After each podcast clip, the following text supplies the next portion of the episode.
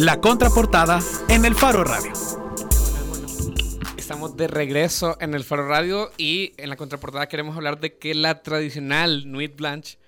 Uy, dije que me iba a pronunciar en francés para, que no, para no equivocarme. Eh, llega al centro de San Salvador. La Nuit Blanche es una operación cultural originada en París en 2012 y que se implementa en San Salvador a partir de 2016. O sea que este es el tercer año. Involucra cuarto, cuarta edición. Involucra una red de centros culturales, empresas y artistas entusiastas por generar una oportunidad de tomarse la calle y los espacios a través de la cultura y ha tenido un crecimiento desde solo ocupar algunos espacios y establecimientos en la zona rosa hasta este año que va a llegar al centro de San Salvador. Para hablar de la Noche Blanca y de lo que trae este año, nos acompañan Max Paseo, eso sí no puedo pronunciar, Max Sí, sí, sí. Exacto. Director de la Alianza Francesa, bienvenido Max. Muchas gracias por la invitación. Y Rafael Alas, director de programación del Marte. Así es, muchas gracias. Bienvenido Rafael. Y en la contraportada también se nos une María Luz Noches, periodista cultural del Faro. Entre otras cosas. Entre otras cosas, múltiples talentos. Múltiples talentos. Bueno, gracias a ustedes por acompañarnos y bueno, queremos que antes de entrar a, qué actividades vamos a poder ver esta, en, esta edición, eh, Cuéntenos un poco de cómo ha ido creciendo justamente, es decir, este es el cuarto año consecutivo que se realiza y bueno, como lo mencionaba Nelson, pasamos de el, el Marte, la Alianza Francesa, el Centro Cultural de España, que abrían sus puertas a, que esto se haga algo mucho más ambicioso. Es decir, ya se toman algunas calles en el área de la zona rosa y ahora, bueno, vamos a poder, digamos, además contar con el espacio de las plazas en el centro de San Salvador. Exactamente. Bueno, entonces eh, lo que pasó es que yo llegué acá en El Salvador en 2015, septiembre de 2015, y me encantó directamente este país. Pero el punto un poco que no me, no, me molestaba, pero noté que no caminaba acá. A la diferencia, yo venía de Francia y en Francia, bueno, para comprar el pan salimos por la calle, caminamos, acompañamos a los niños en, la escuela, volvemos caminando. Y en, en octubre o noviembre eh, estaba hablando con mi colaborador y dije, aquí no se camina. Entonces, que yo estaba engordando ya. y entonces, además, por comer pupusas. Claro. y entonces dije a, a, a, mi compañero Sergio Alfaro, director cultural de la Alianza, tenemos que organizar un evento donde se va a poder caminar, donde se va a poder usar el espacio público para todos. Y entonces pensé directamente a este concepto que existe en París desde, desde 2002, que es la Nuit Blanche. Y es una noche eh, entera donde los espacios culturales se abren a todo público, donde los transportes son gratis, donde los eh, negocios, restaurantes se quedan abiertos toda la noche y la gente sale para disfrutar de una programación y de, una oferta cultural. Supongo que el que los establecimientos se sumen no ha sido la parte más difícil, sino tal vez encontrar alianzas como para lo del transporte? O, o sea, ¿qué ha requerido lograr que esto vaya creciendo cada vez más? Bueno, inicialmente queríamos empezar de manera, vamos a decir, humilde. Y fuimos a ver nuestros compañeros del Marte, eh, del CIFCO, la Casa Tomada del Centro Cultural de España, la Embajada de México y la Alcaldía de San Salvador. Y bueno, y el MUNA. Y bueno, estábamos siete alrededor de la mesa, siete centros culturales y todos nos dijeron, sí, buena idea, vamos, arrancamos. Y hemos arrancado así. Eh, la alcaldía nos apoyó a este momento con los transportes para, para la, gente que no puede caminar o que no quiere caminar, porque todavía es igual, es como decirle un evento donde eh, tiene un, propósito de educación, porque cambiar la cultura es complicado, es que... Eh, para un salvadoreño que no está acostumbrado a caminar en la calle, eh, este, este, este, tipo de evento es, puede parecer brutal.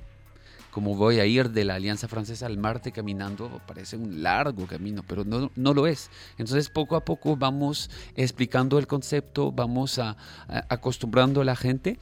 Y este, este año, primer año, en, en marzo de 2016, esperábamos como 800 personas, 1000 personas y según la alcaldía vinieron 6.000 personas. Entonces, nosotros asustadísimos, pues felices como, como jamás. Y a este momento hemos recibido un montón de mensajes de la gente que nos decía, hace 30 años que yo vivo en San Salvador, no había caminado en la calle así de noche de manera tan segura con mis niños, con mis padres. Entonces, queremos más. El año siguiente nos hemos acercado a más centros y cada año se suman más centros culturales. Cuando digo centros culturales, puede ser un negocio que propone para esta noche un una programación cultural, o sea, un restaurante que nos dice yo voy a contratar a un artista, yo voy a presentar a una programación cultural o presentar una expo, se transforma en centro cultural. Y o sea, este año llegamos a alrededor de 30 centros culturales y, el público sigue y hay una emoción y una, un movimiento fuerte que está eh, arrancando alrededor de, de, esta cuarta edición de la Nuit Blanche y bueno, es una, satisfacción bien grande. Rafael, ¿y, qué tiene que pasar? Eh, ya hablaba un poco más de, la cultura, del cambio cultural que este tipo de actividades propician, pero ¿qué implicaría que en El Salvador caminar de noche en espacios públicos deje de ser una excepción o un evento de una vez al año, que es el caso para mucha gente que asiste a la Noche Blanca? Bueno, bastante obviamente el aspecto de seguridad pesa, ¿no? Y es una de las cosas en donde eh, siempre hemos tratado de tener las condiciones para que la gente se sienta segura. A veces ustedes saben de que son cosas también eh, sobredimensionamos, no, negamos pues eh, ciertas situaciones, pero realmente creo que la gente se ha sentido segura ha tenido opciones también, ¿verdad? En determinado momento, pues también hay opción de bicicleta. Tenemos una, alianza ahora con Biciudad. Entonces ellos alquilan bicicletas eh, y, además de la opción de caminar, pues, pero, pero un poquito la situación también es que estamos bastante dominados por el automóvil, ¿verdad? Eh, realmente la zona tiene todas esas posibilidades porque, pues, quieras o no, la zona de San Benito ha agrupado a varios centros culturales eh, y, ya conocemos las otras opciones que tiene a nivel de gastronomía y otros tipos de esparcimiento. Pero eh, creo yo de que, de que a medida que, que tengamos más conciencia, acerca de, que podemos caminar y que tenemos las condiciones, obviamente eh, creo yo que podemos ir avanzando y, ir ganando este, estos, estos espacios. ¿no? Esta se la voy a hacer a los dos y ahí deciden quién responde primero. Eh, ¿De qué manera la Noche Blanca les ha implicado a ustedes?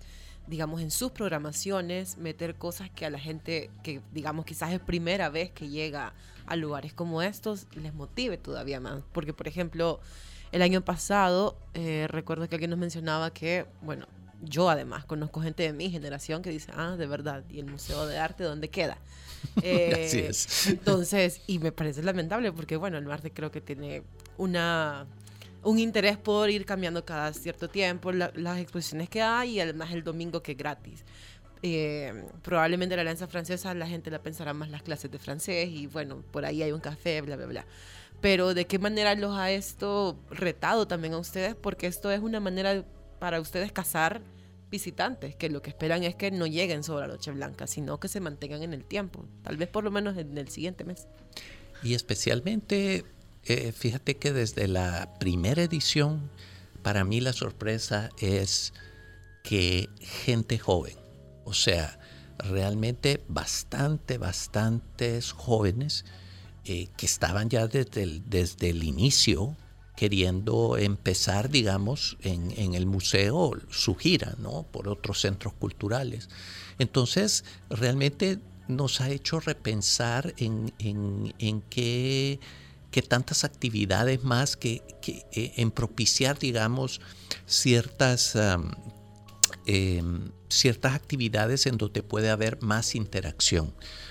Entonces en determinado momento hemos ido midiendo y ido programando porque realmente todos los centros eh, tienen una programación especial, es decir, tienen su programación de exhibiciones o de eventos como siempre lo tienen, pero creo que cada uno, ¿verdad? Hemos, hemos ido en repensando, bueno, para esa noche, ¿qué de especial vamos a hacer? ¿no? ¿Qué, qué, qué, qué plus, qué extra?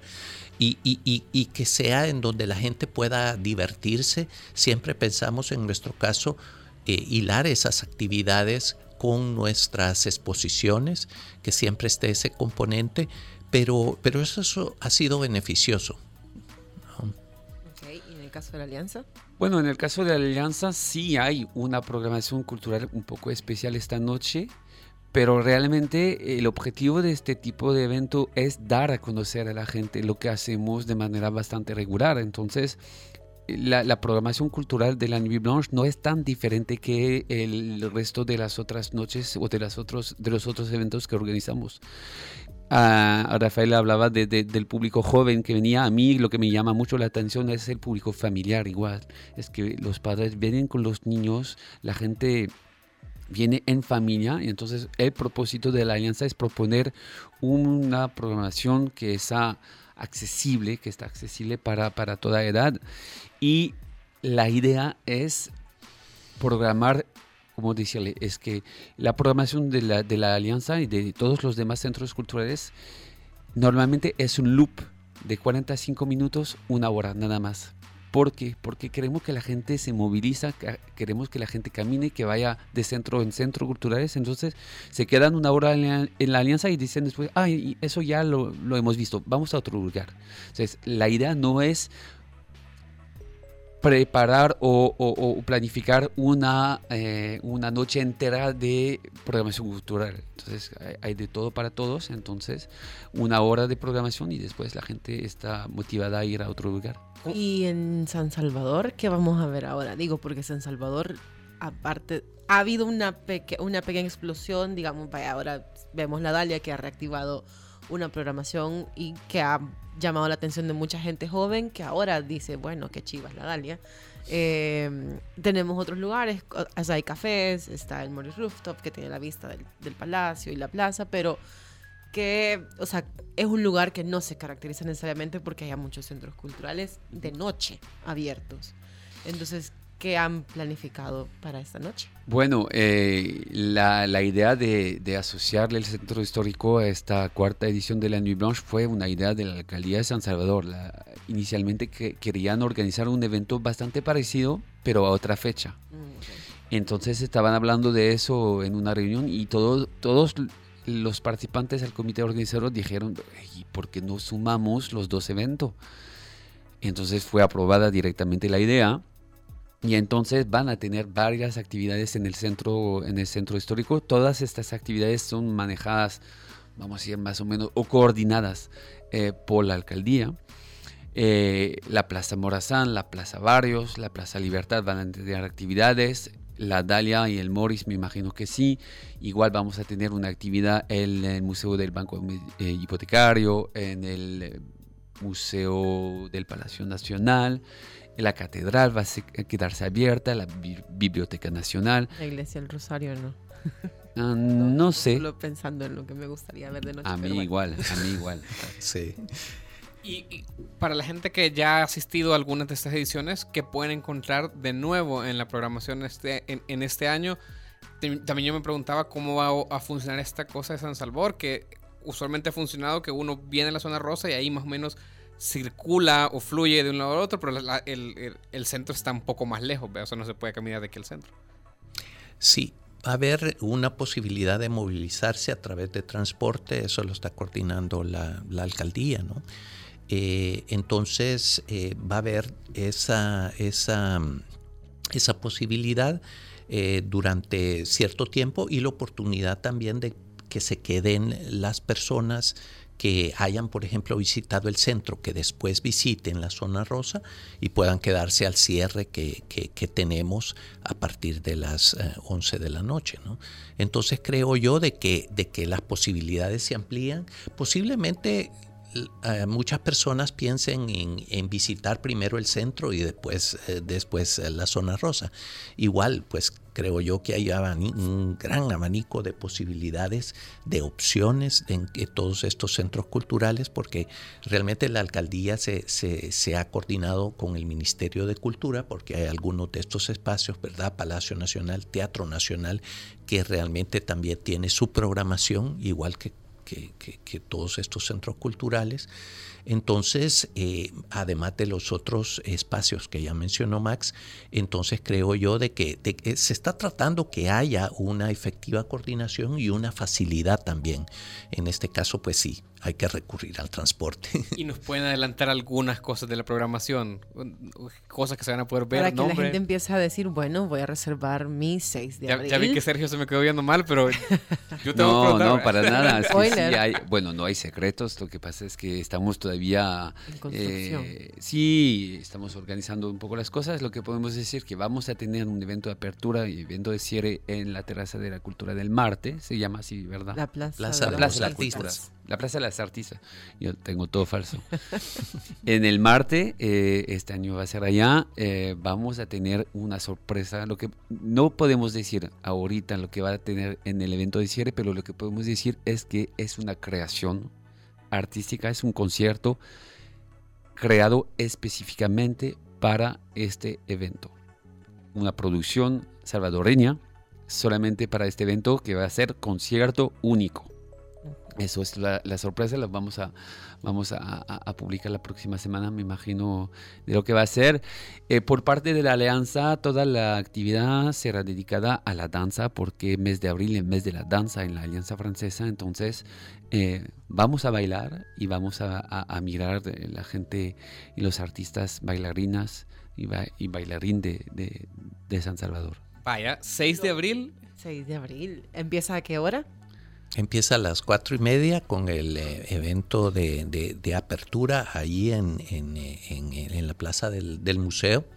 Entonces a partir de las 5 los, todos los centros culturales abren y empieza el movimiento también en el centro de San Salvador. Eh, los centros culturales ahí en, en, todo el sector de San Benito van vamos a cerrar a las diez y media y bueno, entre 10 y media y 11 va, ya va a comenzar también ya lo que va, se, se, va a preparar pues para el evento de cierre que va a ser ya de las 11 en adelante. Bien, y en redes sociales para que la gente pueda seguir la programación es la red de la Alianza Francesa y también está la, la propia página de la Noche Blanca que se llama... Nuit Blanche SV. Nuit Blanche SV, vaya, Así tal cual. que lo mencioné.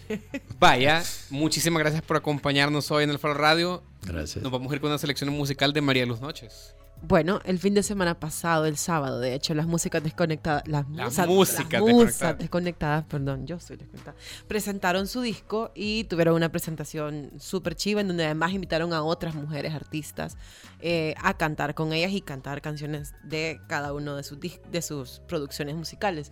Así que bueno, nos vamos con esto que no me acuerdo cómo se llama, perdón. Ah, Voces después del fuego, del nuevo disco de las musas desconectadas. Adiós, nos escuchamos el martes. Chao.